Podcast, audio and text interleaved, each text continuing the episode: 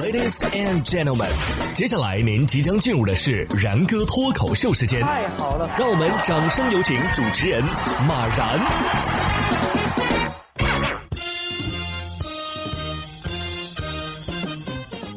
然哥说新闻，新闻脱口秀，各位听众大家好，我是然哥。最近这段时间啊，我打算自己装修一下新房子，所以天天刷短视频啊，给我推送的都是各种各样的装修视频。很多人在第一次装修的时候都会考虑啊，我们家到底装一个什么风格呢？啊，奶油风、复古风、北欧风。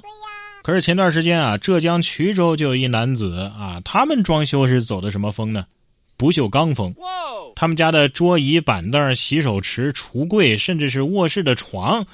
全都是用不锈钢打造的，呃，像这样的装修，不知道你会心动吗？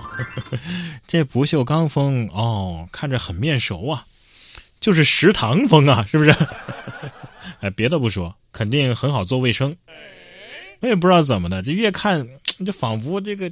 能听到桌子腿儿和瓷砖之间的摩擦声，咯咯咯咯咯。不过像我这种属皮卡丘的静电侠，冬天要是穿毛衣进这屋，不得把我给电麻了，是吧？其实甭管你装的是什么风啊，只要你有了孩子，那全都是混乱风。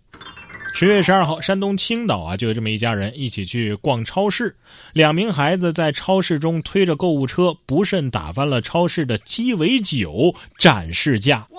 妈妈称啊，这次是因为妹妹太重了，老大呢没有掌握好方向，就撞到了酒架。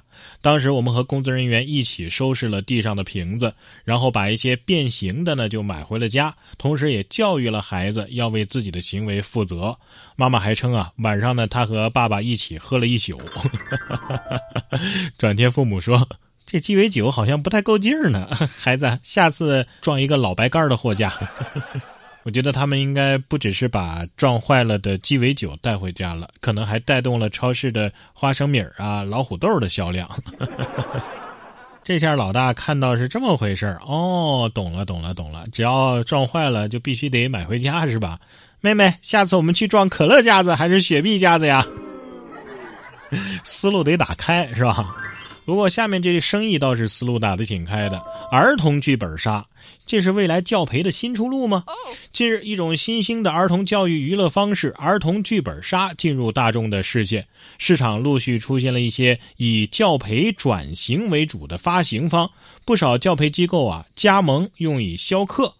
在大多数的儿童剧本杀的品牌推广当中，他们多强调该产业是轻资产、低门槛、收入高的，不仅可以作为教培机构的销课方式，也可以作为线下儿童书店增强顾客体验的手段。儿童剧本杀，这不就是过家家收费了吗？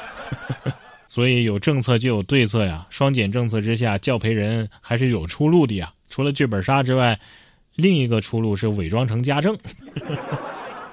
不得不说，现在的小孩子们活动太丰富了。我记得我小时候拿两根绳都能玩上一天不带写作业的。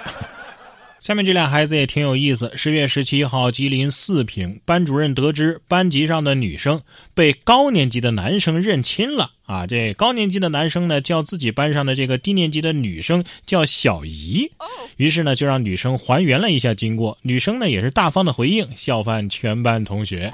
班主任刘老师称啊，这女生现在是读初二，男生呢则是读初三。女孩呢还回家问了姥姥，两个人确实是亲戚。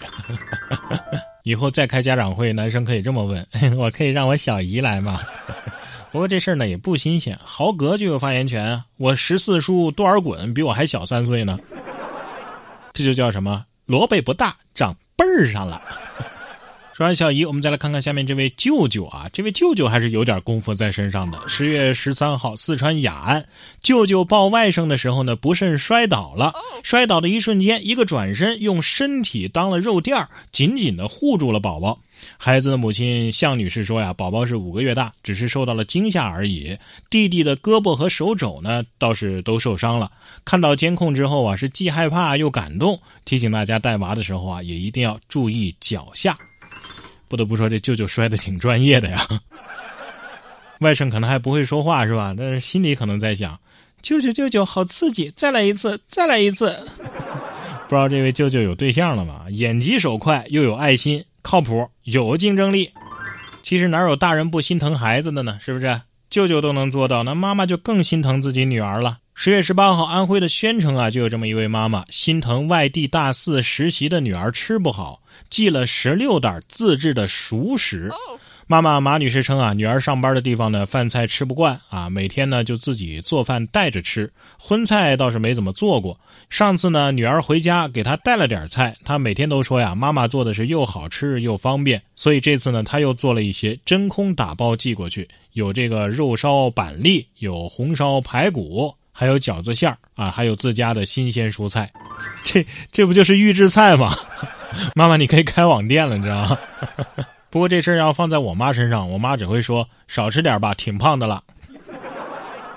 关于吃这一点啊，每个人倒是有每个人的口味啊。不知道您家里人爱吃香菜吗？